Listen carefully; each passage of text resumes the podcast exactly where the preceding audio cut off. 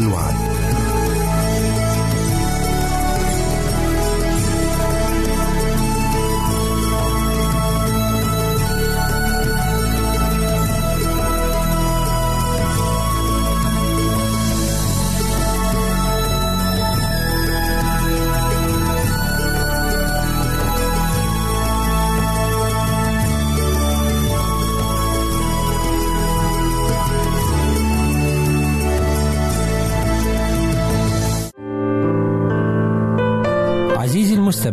يمكنك مراسلتنا على عنواننا الإلكتروني arabic at a w r dot org.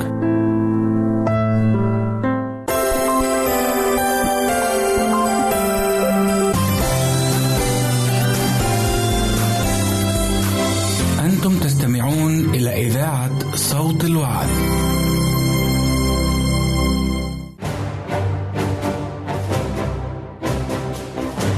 المستمعين والمستمعات، نود أن نعلمكم بتغيير ترددات البث لبرامجنا ابتداء من السادس والعشرين من شهر مارس أذار ألفين وسبعة عشر على النحو التالي. للجمهورية الليبية سيبدأ البث الصباحي في الساعة السادسة بتوقيت غرينتش بتردد مقداره أحد عشر ألف وثمانمائة وثمانون بطول تسعة عشر كيلومتر، والبث المسائي في الساعة السادسة بتوقيت غرينتش بتردد مقداره أحد عشر ألف وتسعمائة وخمسة وثمانين وبطول خمسة وعشرين كيلومتر.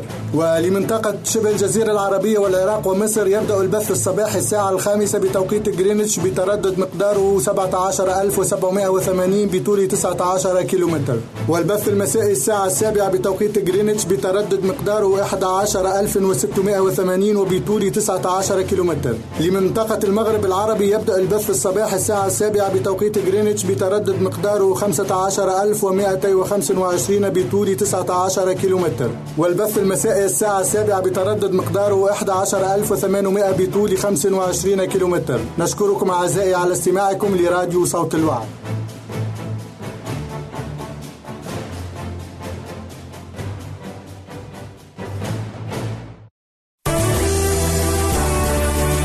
أنت تستمع إلى إذاعة صوت الوعد.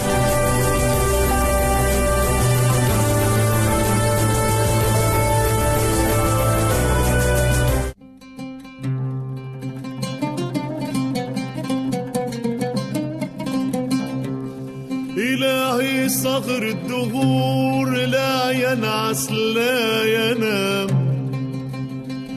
إلهي صغر الدهور لا ينعس لا ينام، قدام الكل واضح واضح، في النور زي الظلام،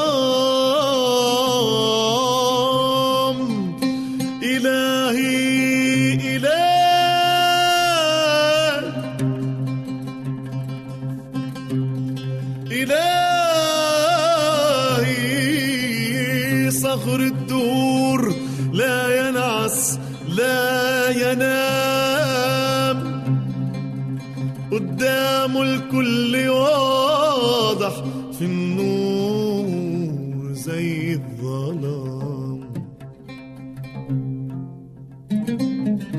أمور الله عجيبة، مواعيد عجب العجاب، يغير الأزمان ويسبب الأسباب، أمور الله عجيبة، مواعيد عجب العجاب، يغير الأزمان ويسبب الأسباب، إذا عداني في صخرة يفتح لي ينبع في صخرة، وإذا اشتدت مجاعة يبعت خبزي ويا الغراب، إلهي صخر الدهور لا ينعس لا ينام، قدام الكل واضح، في النور زي الظلام،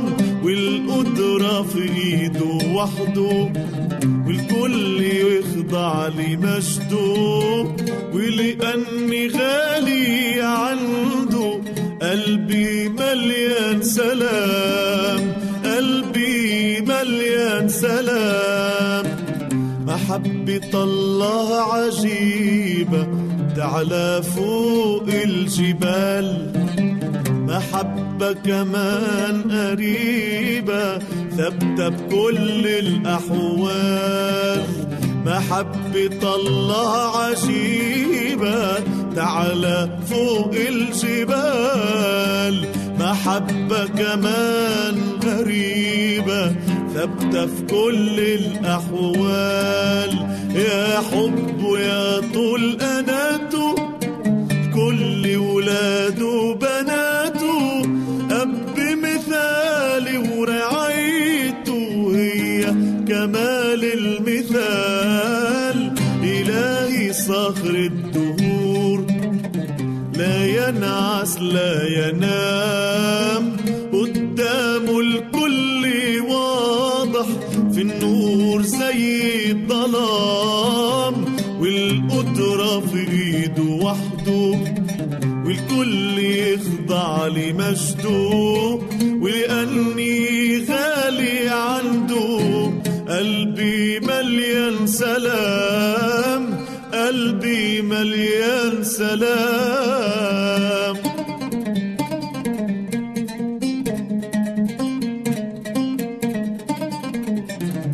سلام الله عجيب ويبان وسط الخطر، تلقى المؤمن يرنم رغم الألم والضرر.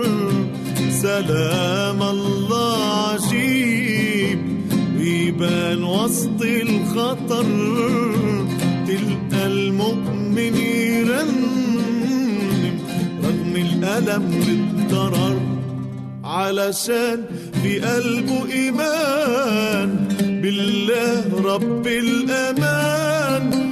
الناس شايفة جفاف وهو شايفه مطر، إلهي صاخر الدهور لا ينعس لا ينام، قدامه الكل واضح في النور زي الظلام.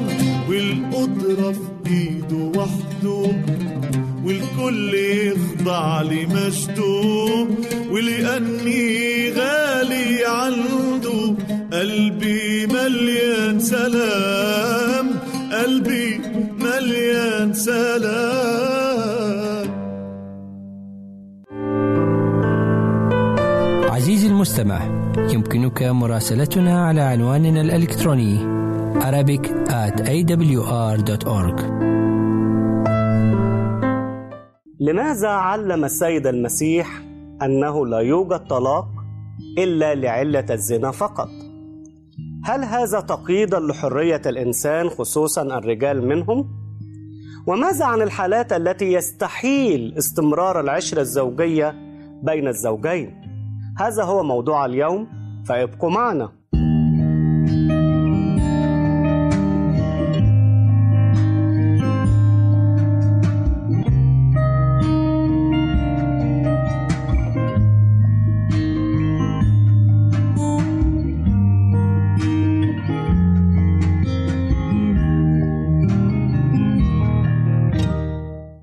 أهلا وسهلا بكم أحبائي المستمعين. ما هو موقف السيد المسيح من الطلاق؟ خصوصا أن هذا الموضوع بيثير الكثير من الأزمات وكثير من الأسئلة. إيه حدود الطلاق في الديانة المسيحية؟ وماذا قال السيد المسيح عن هذا المبدأ العام؟ نشوف السيد المسيح في إنجيل متى خمسة بيقول لنا هذه الكلمات المباركة: وقيل من طلق امرأته فليعطها كتاب طلاق، وأما أنا فأقول لكم أن من طلق امرأته إلا لعلة الزنا يجعلها تزني، ومن يتزوج مطلقة فإنه يزني. ولو نظرنا في الزواج كمفهوم في الكتاب المقدس هنجد أن الزواج له قيمة عظيمة جدا، وأن الله هو الذي وضع الزواج بنفسه. الزواج ليس صنع بشري ولا تخطيط بشري، ولكن دي فكرة إلهية مئة بالمئة. الله هو الذي أعطى حواء لآدم وقال ليس جيدا أن تكون أن يكون آدم وحده، مش ممكن. ودي أول حاجة ربنا يقول عليها في الخليقة إنها ليست حسنة إن آدم يكون لوحده، إذن بالزواج آدم أفضل، فصنع له الرب الإله حواء. فإذن الزواج مبارك ومقدس. وبنلاحظ إن الرب لما خلق لآدم ما خلقلوش حوات أكتر من حواء، هي حواء واحدة بس. حتى فيما يسمى الخليقة الثانية وقت نوح بعد الطوفان، عندما أمر الرب نوح إن هو يدخل في الفلك، اللي دخلوا في الفلك كانوا كام؟ كانوا ثمان أشخاص، أربع رجال وأربع نساء، لكل رجل امرأة واحدة. فده مبدأ منذ الخليقة.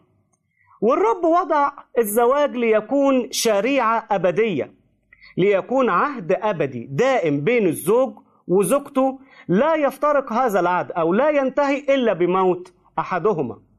فهنا بنلاقي هذا هو الفكر الأساسي في الكتاب المقدس عن الزواج.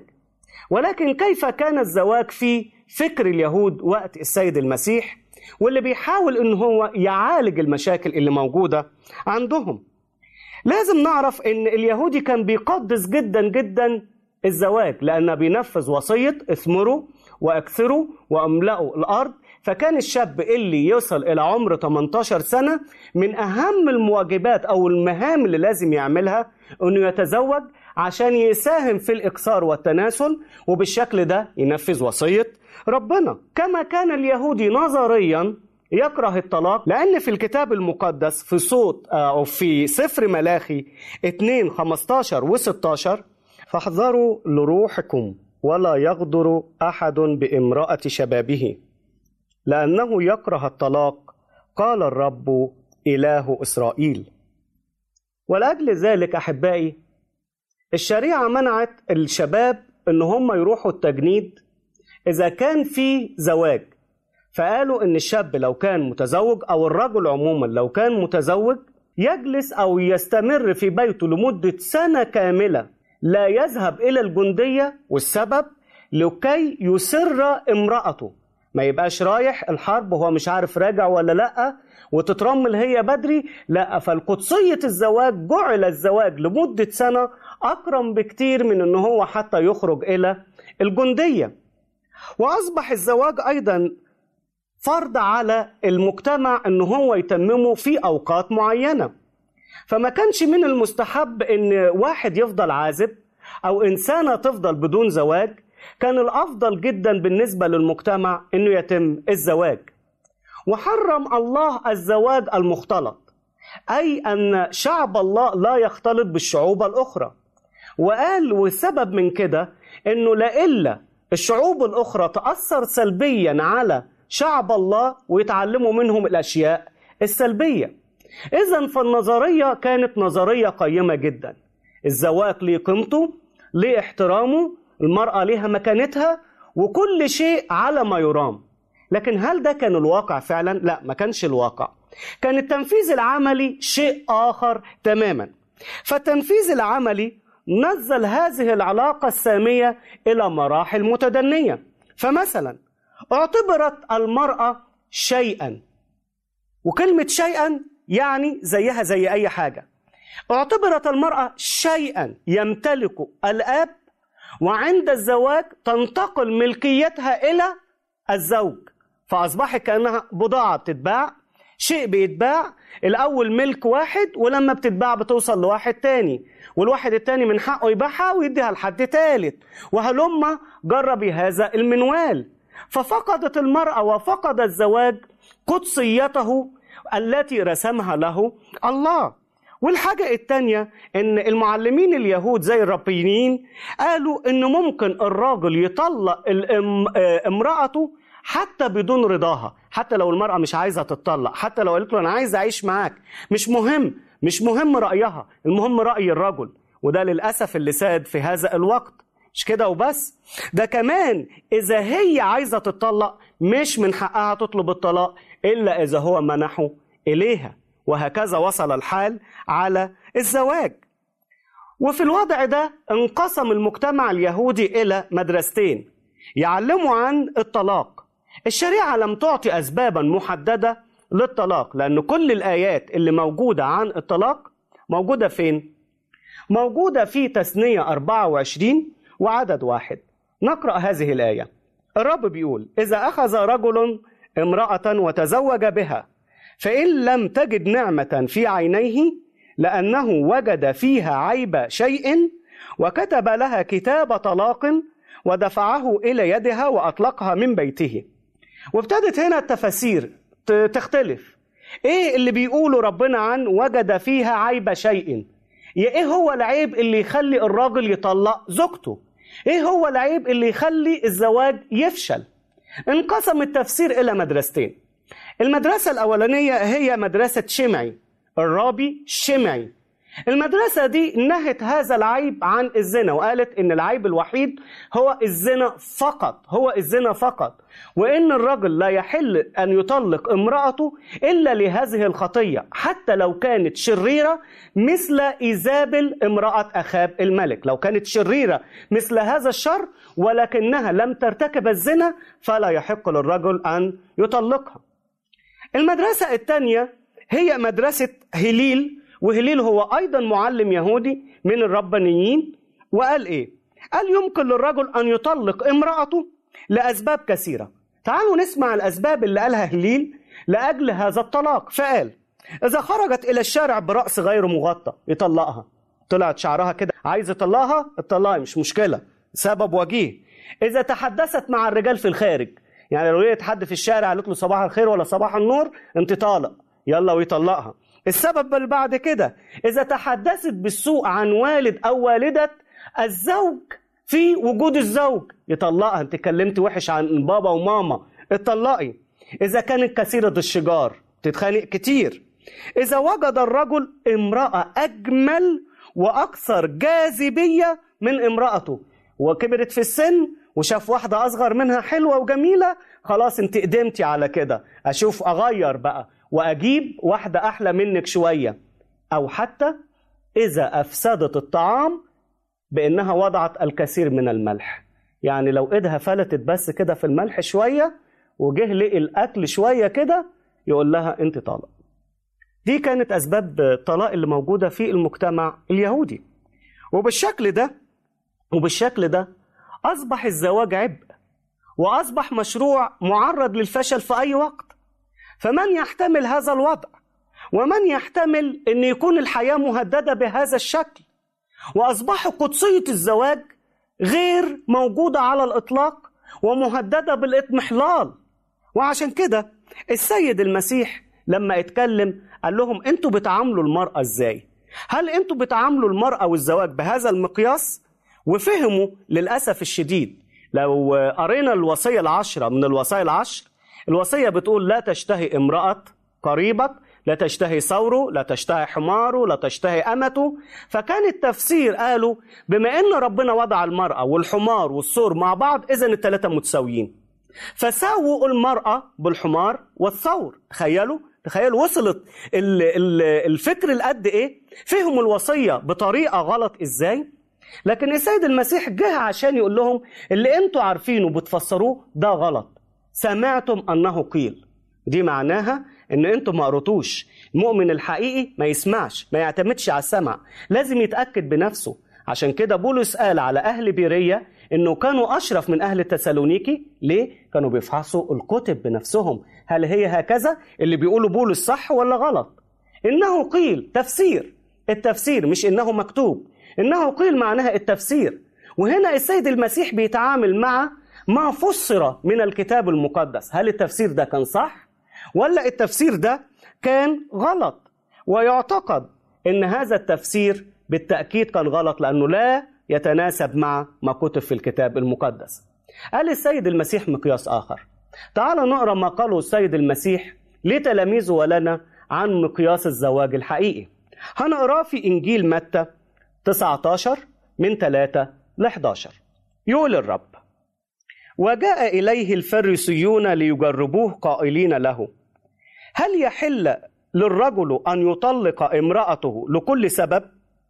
فأجاب وقال لهم: أما قرأتم أن الذي خلق من البدء خلقهما ذكرا وأنثى، وقال: من أجل هذا يترك الرجل أباه وأمه ويلتصق بامرأته ويكون الاثنان جسدا واحدا.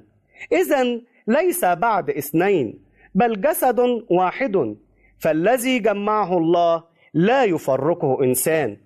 قالوا له: فلماذا أوصى موسى أن يعطى كتاب طلاق فتطلق؟ قال لهم: إن موسى من أجل قساوة قلوبكم أذن لكم أن تطلقوا نساءكم، ولكن من البدء لم يكن هكذا. وأقول لكم إن من طلق امرأته إلا بسبب الزنا وتزوج بأخرى يزني، والذي يتزوج بمطلقة يزني. قال له تلاميذه: إن كان هكذا أمر الرجل مع المرأة فلا يوافق أن يتزوج. فقال لهم: ليس الجميع يقبلون هذا الكلام بل الذين أعطي لهم. وهذا هو التعليم الكتابي الذي قاله السيد المسيح. فما معنى هذا التعليم وماذا يقصد به؟ هذا ما سوف نعرفه بعد الفاصل، فانتظرونا.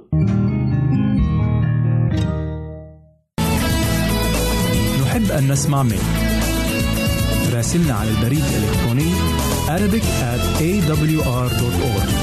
نحن ننتظر رسائلكم واستفساراتكم. أنت تستمع إلى إذاعة صوت الوعد.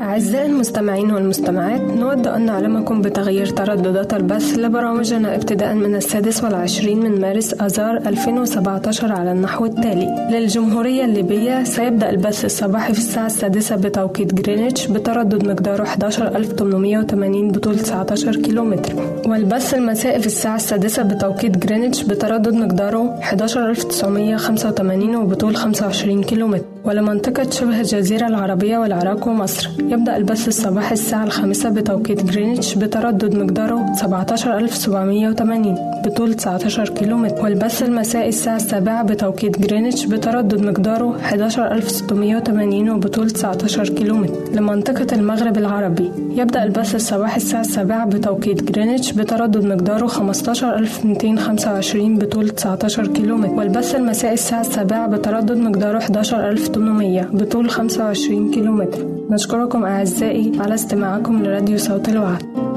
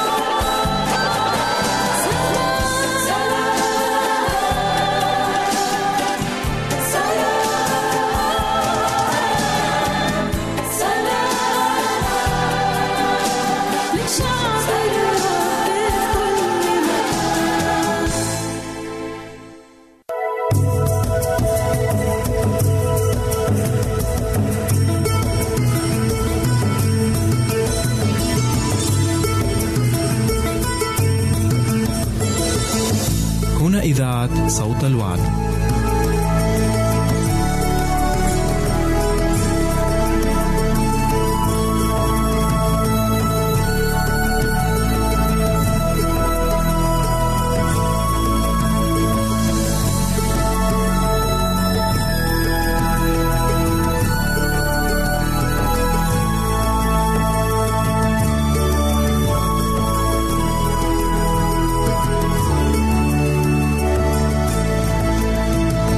عزيزي المستمع، يمكنك مراسلتنا على البريد الإلكتروني التالي arabic at a w r dot org.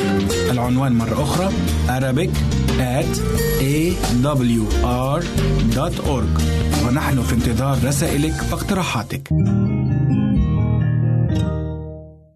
أهلا وسهلا بكم أحبائي المستمعين. قبل الفاصل اتكلمنا عن موقف السيد المسيح من الطلاق وإعادة الزواج، وقلنا إن السيد المسيح وبخ اليهود على الأشياء والتقاليد والعادات اللي كانوا بيمارسوها خاطئة في الزواج والتي لا تتفق مع كلمة الله. إذن عندما ننظر إلى الكتاب المقدس، ما هي وجهة نظر الكتاب المقدس عن الطلاق وإعادة الزواج؟ إيه هي الحالات التي ينبغي فيها الانفصال أو يسمح فيها بالانفصال؟ أول حالة يا أحبائي هي الوفاة. ده شيء طبيعي.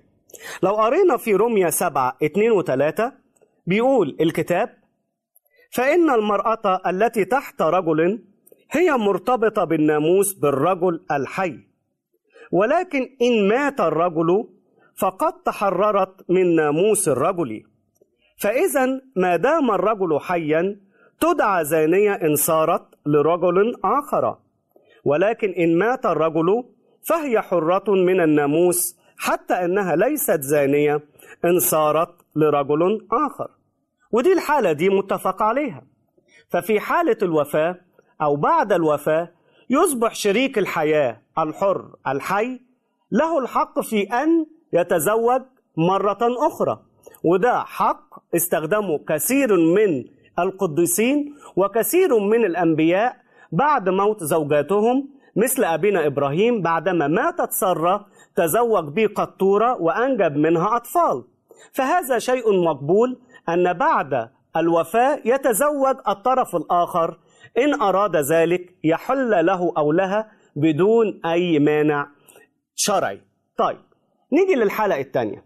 الحالة الثانية أيضا هي الحالة المعروفة، وهي حالة الزنا. الحالة الثانية هي حالة الزنا، وحالة الزنا لا خلاف عليها أيضا. ولكن عايزين نلاحظ شيء، إن مش معنى إن السيد المسيح قال إنه يحل للرجل إنه يطلق امرأة لو ارتكبت خطية الزنا، أو للمرأة إنها تطلق من زوجها إذا ارتكب خطية الزنا، إن إجبار على الشخص البريء إنه يطلب الطلاق. لا، الأفضل بكتير إن الشخص البريء يسامح ويغفر ويدي فرصة تانية، لعل الشخص المذنب يرجع ويتوب وينقذوا حياتهم وينقذوا زواجهم مرة أخرى. ولكن في حالة إن لم يستطيع الشخص البريء احتمال ذلك، وكان ده أصعب من الاحتمال، وكانت الثقة اتفقدت أو انعدمت، فمن الأفضل كتير أن الشخص يطلب الانفصال. وقلنا أن الزنا ليه أشياء كتير أو أنواع كثيرة، فمنها الجماع الجنسي خارج نطاق الزواج، ده زنا.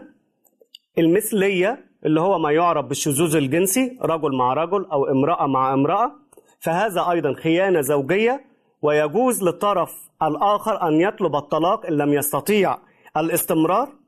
وهناك أيضا للأسف ما يعرف بالجنس الإلكتروني، دي حاجة جديدة دخلت مع التكنولوجيا، فكما أن التكنولوجيا أشياء مفيدة كتير، ولكن سوء الاستخدام أيضا أنه بيتم ممارسة الجنس من خلال الإنترنت، فهذا الشيء أيضا ممكن يتم، وإن اكتشف الشخص الآخر ففي كل الحالات بيكون خيانة للشخص البريء.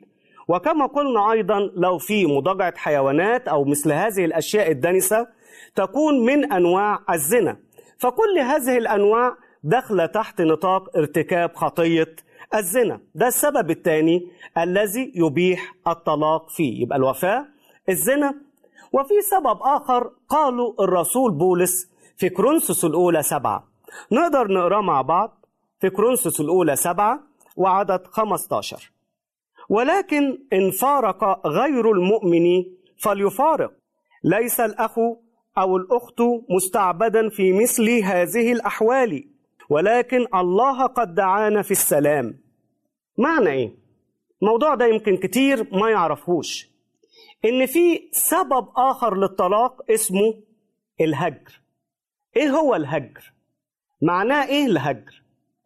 خطية الهجر أو سبب الهجر اللي اتكلم عليها بولس بيتكلم في حالة مثلا إذا كان في اتنين تزوجوا، وبعد ما تزوجوا رضيوا بالأمر الواقع وعايشين حياتهم، واحد فيهم قبل الإيمان، الطرف الآخر لم يرضى بذلك، فأصبح فيهم شخص مؤمن وشخص غير مؤمن. بولس الرسول بيعالج هنا المشكلة، هنا بقى في مشكلة حقيقية. فالشخص غير المؤمن بيقول لا، إذا عايز زواجنا يكمل، إذا عايز زواجنا يتم، يبقى لازم ترجع عن الإيمان اللي أنت رحت فيه، تسيب السيد المسيح وترجع للحياة اللي أنت كنت موجود فيها، وإلا نفترق عن بعض. طب إيه الحل للمشكلة دي؟ نلاحظ هنا يا أحباء إن الكلام ليس موجه إلى الشخص المؤمن بقدر ما هو موجه إلى الشخص غير المؤمن. فاللي بيختار ليس المؤمن، لأن الكتاب واضح إن المؤمن عليه إنه يرضى بكل الأحوال اللي هو فيها. فهو مؤمن وتزوج أو كان متزوجا قبل إيمانه بغير مؤمنة، يتظل هذه المرأة معه ولا ينفصل عنها إلا إذا هي طلبت ذلك. في حالة إذا هي طلبت ذلك، أو اللي آمن كان امرأة والزوج هو اللي قال لأ ما ينفعش هذا الشيء، إيه اللي يحصل؟ بيقول الكتاب بكل وضوح إن فارق غير المؤمن فليفارق، ليس الأخ أو الأخت مستعبدا في مثل هذه الحالات. يعني إيه؟ إيه مصير الطرف اللي هو آمن دلوقتي، اللي هو اعتنق الإيمان؟ هل يعاقب لأن الطرف الآخر رفض إنه يعيش معاه؟ لا، لا ما يعاقبش، من حقه بسبب الهجر وبسبب البعد إن هو يعاد زواجه مرة أخرى. وده بيحصل إمتى؟ ده بيحصل بسبب تغيير الدين مثلا. نفترض إن اتنين كانوا من دين معين، واحد فيهم قبل السيد المسيح وبقى من أتباع السيد المسيح، الطرف التاني رفض، الطرف التاني رفض. طب الطرف الجديد يعمل إيه؟ تبقى إيه, إيه وضعه؟ الوضع إن لو الطرف الغير مؤمن رضي إن هو يعيش معاه يبقى لازم يعيش، لكن لو الطرف غير المؤمن أصر على الفراق في هذه الحالة فليفارق، والشخص المؤمن يبقى غير مستعبد إن هو يعيش مع شخص غير مؤمن، وهو ده الهجر. الحاجة الرابعة لا تعتبر طلاق، ولكن تعتبر أو تسمى انفصال. الفرق بين الطلاق والانفصال: الطلاق يبيح إعادة الزواج، ولكن الانفصال لا. في حالات كتيرة جدا جدا ينصح بها بالانفصال وليس بإعادة الزواج، ودي الحالات اللي احنا بنتكلم عنها اللي هي بتسمى استحالة العشرة. استحالة العشرة مثلا زي ايه؟ زي مثلا لما يكون احد الزوجين عنده عنف مفرط جدا ويخاف أو عمل إيذاء بدني وجسدي للطرف الآخر، ولو قاعد ممكن يرتكب جناية قتل. ها؟ لو الطرف الهادي اللي ما عندوش العنف قاعد مع طرف عنيف ممكن يموت، ممكن يتقتل. في الحالة اللي زي كده إيه الحل؟ الحل الانفصال، إن ما يبقاش فيه زواج لكن ما يبقاش فيه إعادة زواج. لا يبقى فيه زواج، الزواج الأولاني ينتهي ولكن لا يعاد الزواج مرة أخرى، ده اسمه انفصال. دي حالة. الحالة الثانية لو أحد الزوجين مثلا أصيب بجنون دائم، أصيب بجنون دائم يستحيل معه الشفاء. والجنون نحن نعلم أنه ممكن الإنسان اللي بيبقى في خارج وعيه يرتكب أيضا جريمة عنف وأي أنواع الجرائم، ومحتاج عناية خاصة ومحتاج رعاية خاصة في مستشفيات خاصة. في الحالة اللي زي كده الشخص التاني اللي يخاف عليه إن هو يفقد حياته أو يكون عرضة للخطر من حقه إنه يطلب الانفصال. نجد هذه الشيء أو هذا المبدأ موجود فين؟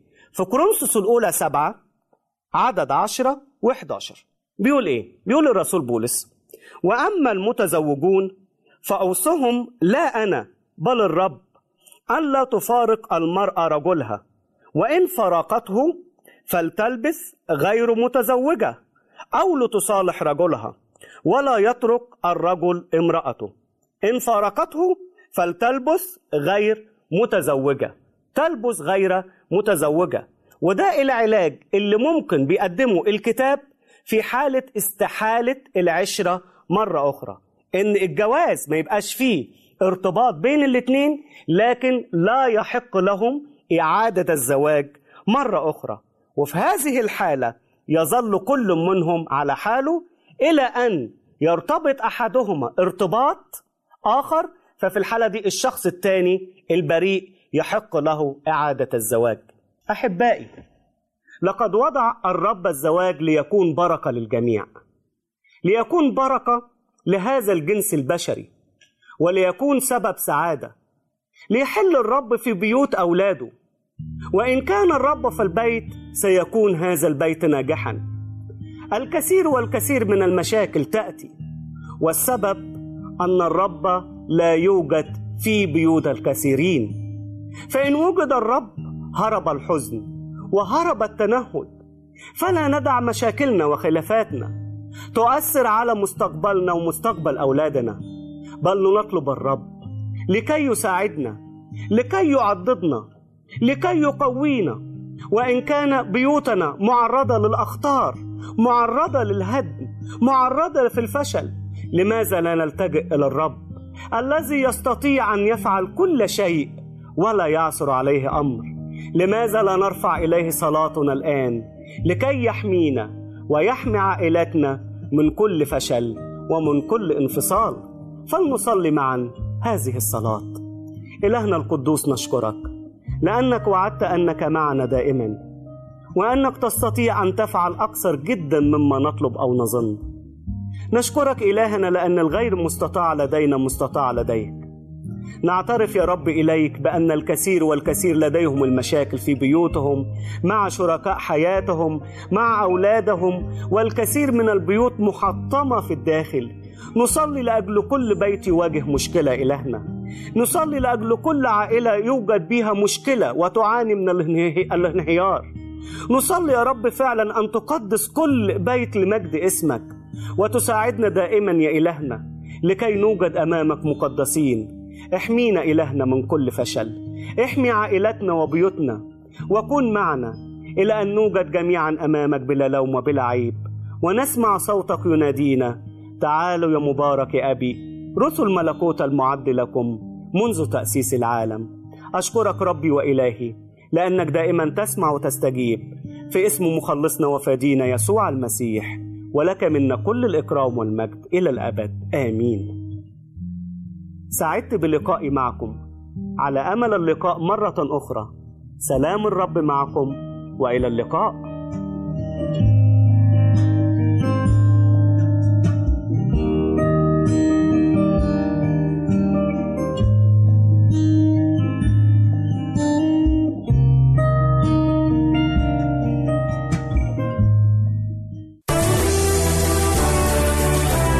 تستمع إلى إذاعة صوت الوعد.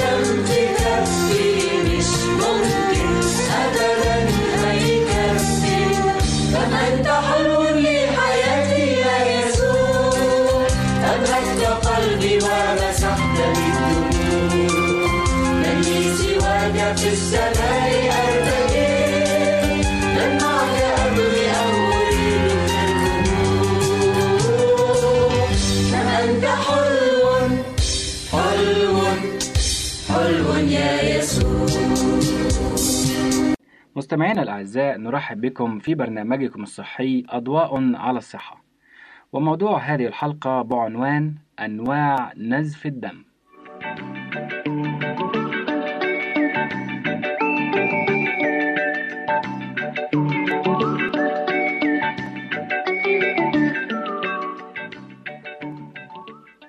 تحدثنا في حلقات ماضية عن الجروح، وسنتحدث اليوم عن النزف المصاحب للجروح أو غير المصاحب لها.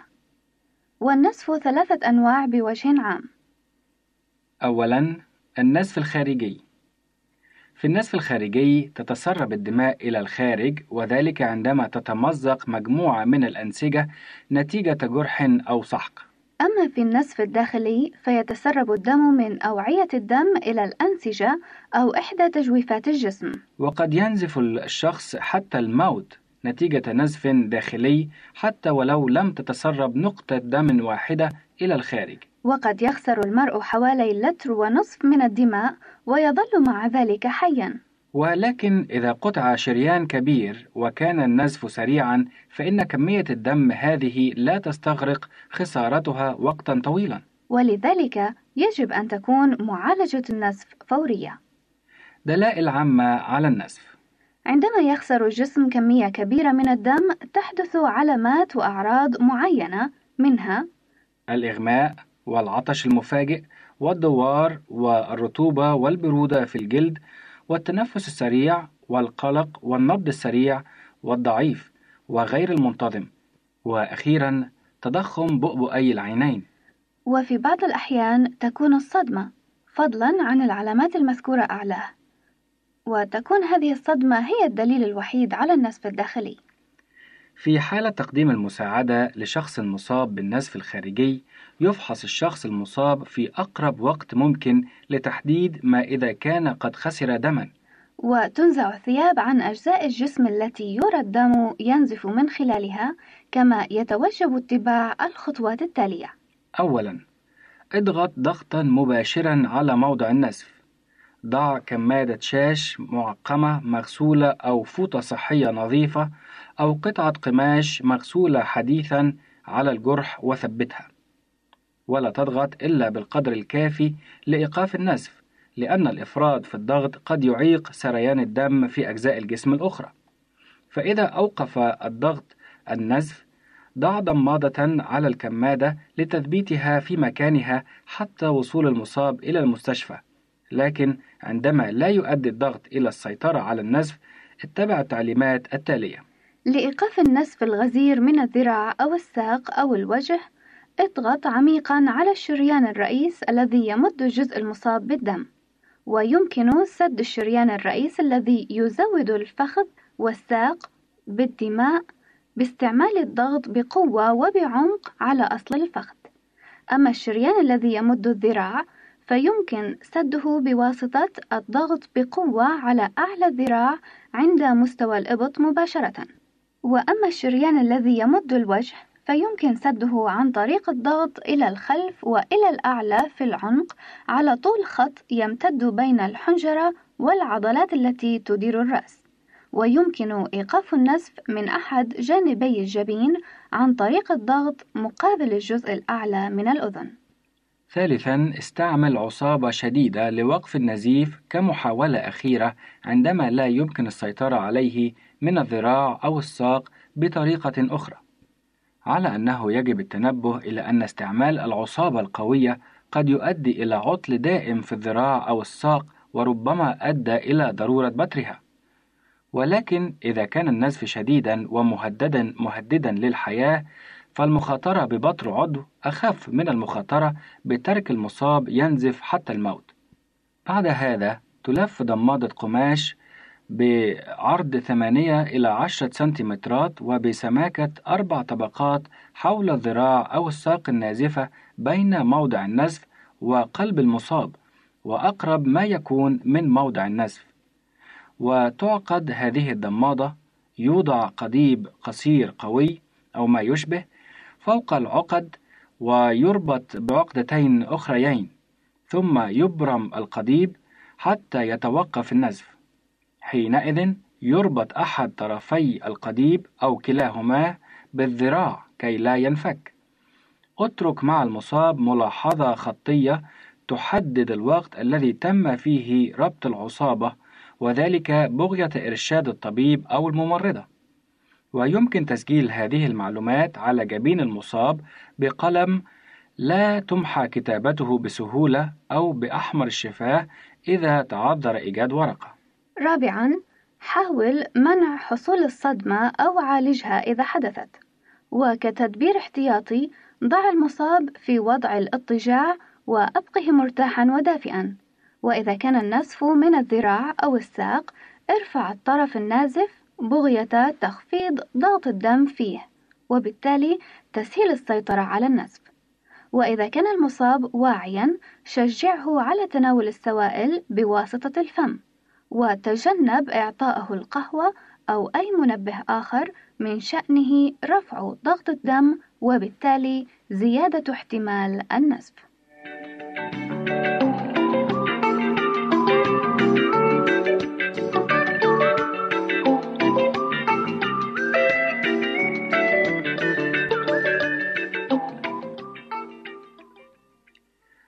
ثانياً، النزف الداخلي. ينتج النزف الداخلي من أذى أو انفجار يصيب أحد أعضاء الجسم الداخلية مثل الكبد أو الطحال، أو من انفجار قناة البيض كما هو الحال في الحمل البقي، أو من قطع أحد أوعية الدم نتيجة الإصابة بطلق ناري مثلا، أو من مرض داخل الرئة، أو من قرحة في المعدة. ومع أن العديد من أشكال النزف الداخلي لا تقدم دليلا خارجيا على حدوثها، إلا أن بعضها يؤدي إلى تجمع الدم في داخل الجسم قبل أن يطرد لاحقا من خلال إحدى فتحاته. ويؤدي النزف في الرئتين عادة إلى سعال يصحبه دم ناصع بشكل رغوة. كما أن النزف داخل المعدة قد يشير إليه تقيؤ دم أحمر إذا كان النزف حديثا، أو أسود متخثر إذا كان قديما. أما النزف داخل الأمعاء فقد يدل عليه البراز الأسود.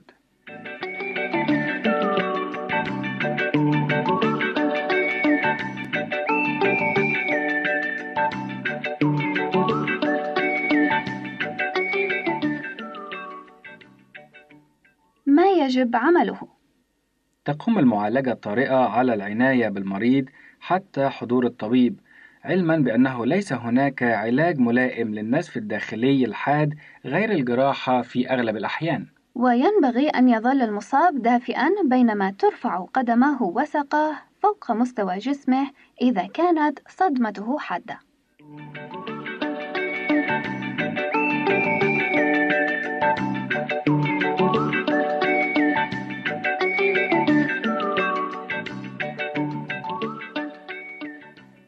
أما النوع الثالث والأخير من النزف فهو النزف من الأنف، وأهم أسبابه هي تنفس الهواء الجاف جدا، وإزالة الأوساخ من الأنف، والتهابه نتيجة الزكام، وارتفاع ضغط الدم، وبعض الاضطرابات البدنية الأخرى.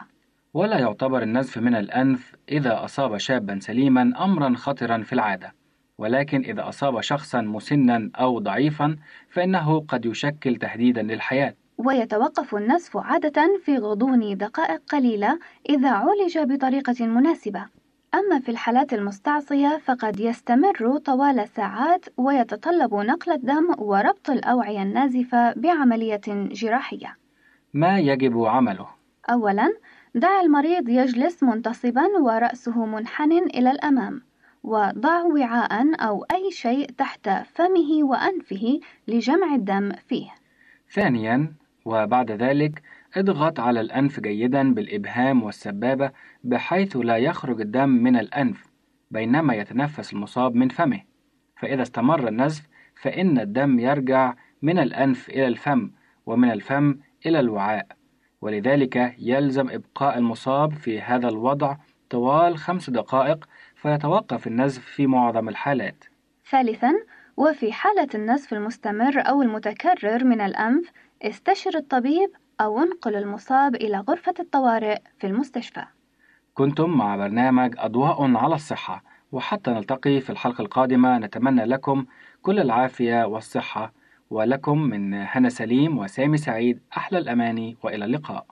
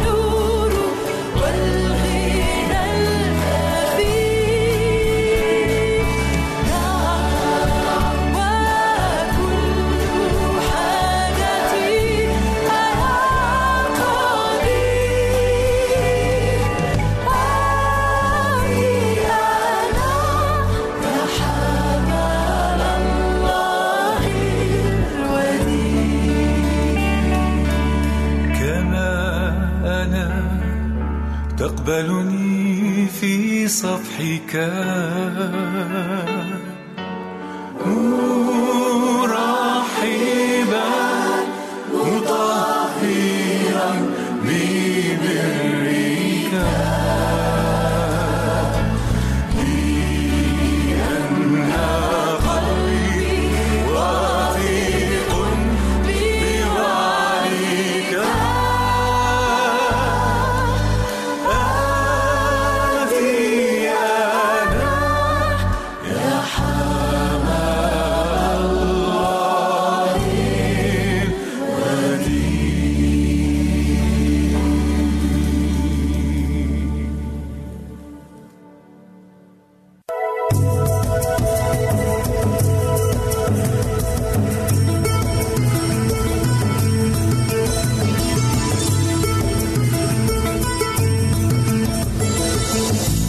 إذاعة صوت الوعد.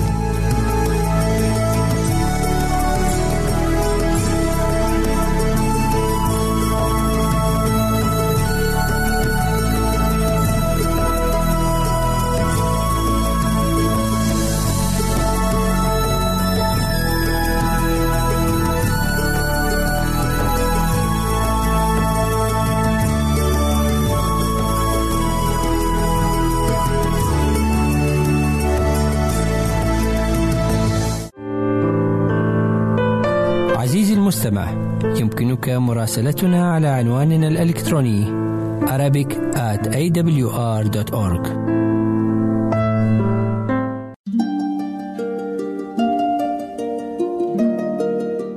أعزائي المستمعين والمستمعات، نود أن نعلمكم بتغيير ترددات البث لبرامجنا ابتداء من السادس والعشرين من مارس آذار ألفين وسبعة عشر على النحو التالي. للجمهورية الليبية سيبدأ البث الصباحي في الساعة السادسة بتوقيت غرينتش بتردد مقداره أحد عشر ألف وثمانمائة وثمانين بطول تسعة عشر كيلومتر، والبث المسائي في الساعة السادسة بتوقيت غرينتش بتردد مقداره أحد عشر ألف وتسعمائة وخمسة وثمانين وبطول خمسة وعشرين كيلومتر. ولمنطقة شبه الجزيرة العربية والعراق ومصر يبدأ البث الصباحي الساعة الخامسة بتوقيت غرينتش بتردد مقداره سبعة عشر ألف وسبعمائة وثمانين بطول تسعة عشر كيلومتر، والبث المسائي الساعة السابعة بتوقيت غرينتش بتردد مقداره أحد عشر ألف وستمائة وثمانين وبطول تسعة عشر كيلومتر. لمنطقة المغرب العربي يبدأ البث الصباحي الساعة السابعة بتوقيت غرينتش بتردد مقداره خمسة عشر ألف ومئتين وخمسة وعشرين بطول تسعة عشر كيلومتر، والبث المسائي الساعة السابعة بتردد مقداره أحد عشر ألف وثمانمائة بطول خمسة وعشرين كيلومتر. نشكركم أعزائي على استماعكم لراديو صوت الوعد.